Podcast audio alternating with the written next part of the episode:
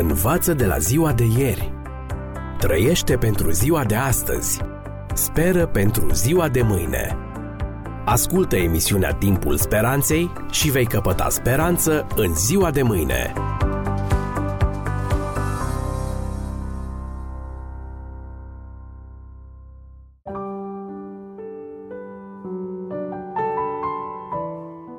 Dragi prieteni, bine v-am regăsit la o nouă ediție a emisiunii Timpul Speranței cu genericul Viață fără limite.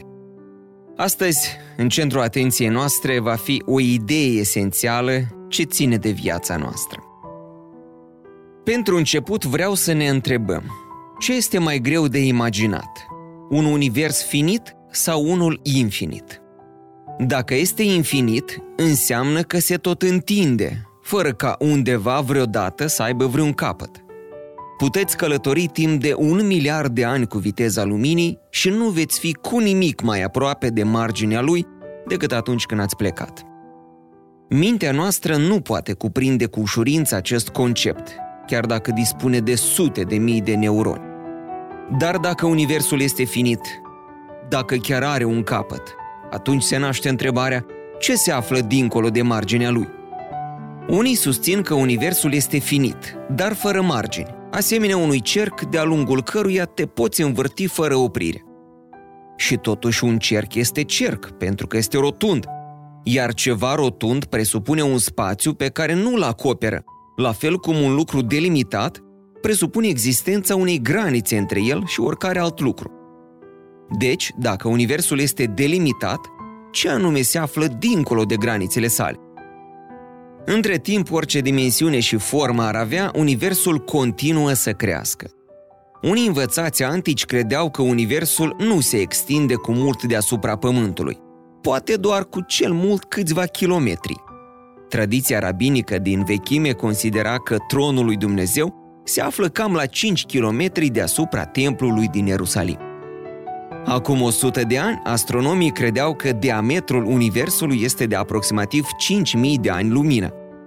În prezent, astronomii estimează că partea vizibilă a lui ar putea fi, pe o axă transversală, de aproximativ douăzeci și șapte de miliarde de ani lumină, ceea ce înseamnă că dacă am reduce scara universului la dimensiunea Pământului, sistemul nostru solar ar fi de mărimea unei bacterii.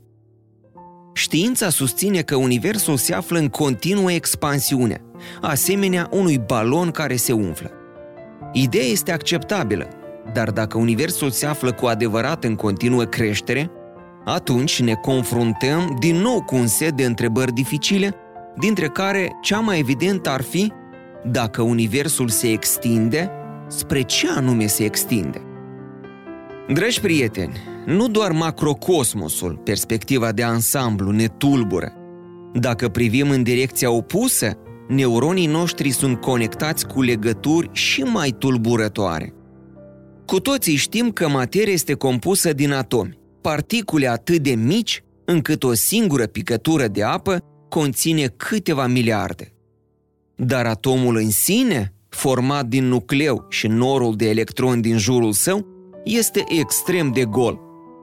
La nivel aproximativ, scria fizicianul John Gribbin, proporția dintre nucleu și atom este asemănătoare cu cea dintre un grăunte de nisip și Carnegie Hall.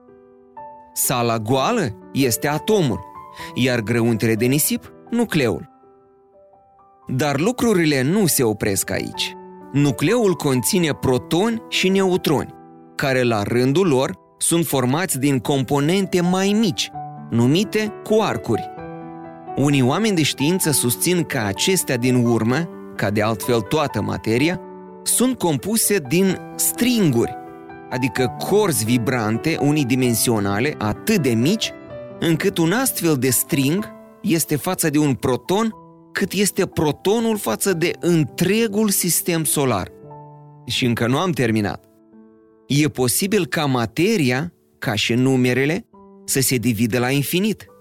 Se poate face din ce în ce mai mică, fără a ajunge vreodată la cea mai mică parte, după cum numerele devin tot mai mici, fără a ajunge vreodată la cel mai mic număr.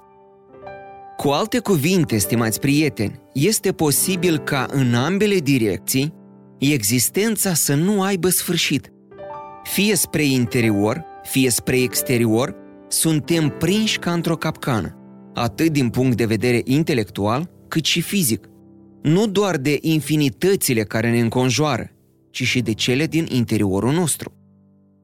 Creația atât de grandioasă, de complexă și de imposibil de cuprins cu mintea noastră, este o mărturie impresionantă a puterii celui care a creat-o, prin care au fost făcute toate lucrurile care sunt în ceruri și pe pământ, cele văzute și cele nevăzute. Toate au fost făcute prin El și pentru El.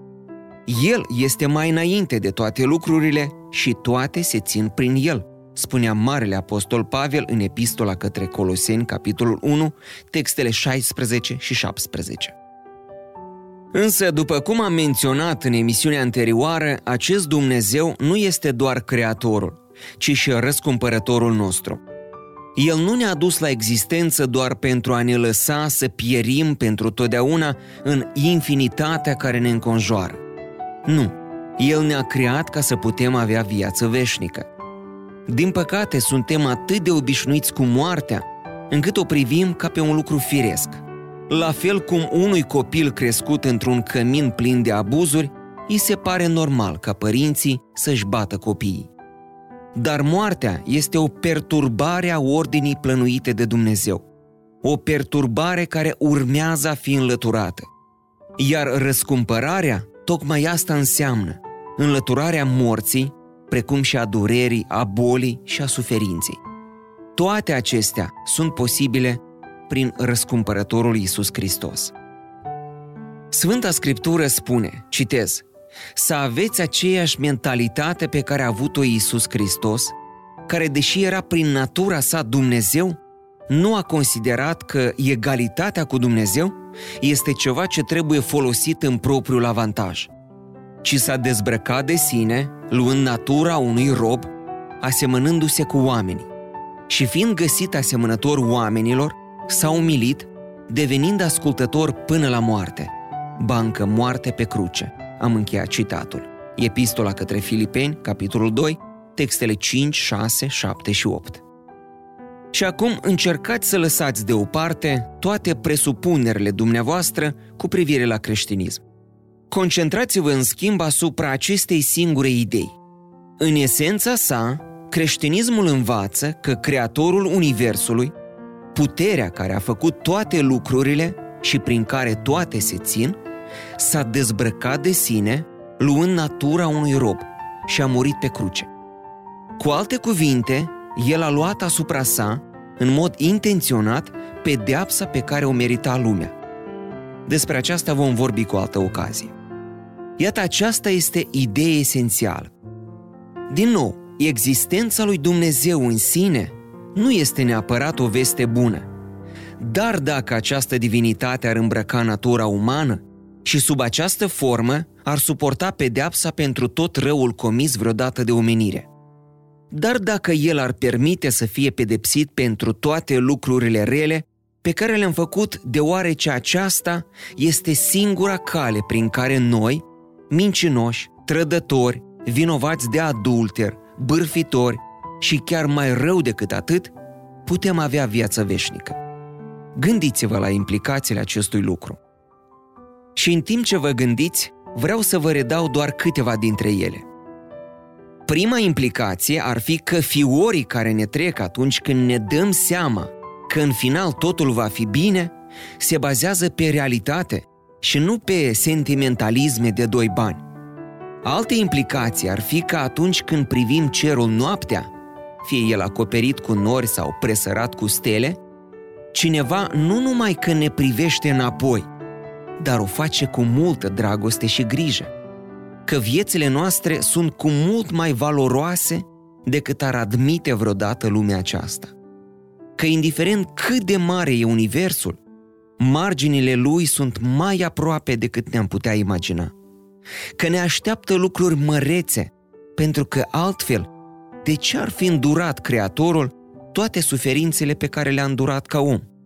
Iisus nu a murit pe cruce doar ca să aibă ce picta artiștii secolului al șaisprezecelea. Și în sfârșit, ultima implicație ar fi că cea mai mare ironie a tuturor timpurilor, aceea că pietrele noastre funerare durează mai mult decât noi, va dispărea pentru totdeauna. Toate aceste lucruri și multe altele sunt implicațiile ideii esențiale pe care am dorit astăzi să vă prezint. Învață de la ziua de ieri. Trăiește pentru ziua de astăzi. Speră pentru ziua de mâine. Ascultă emisiunea Timpul Speranței și vei căpăta speranță în ziua de mâine.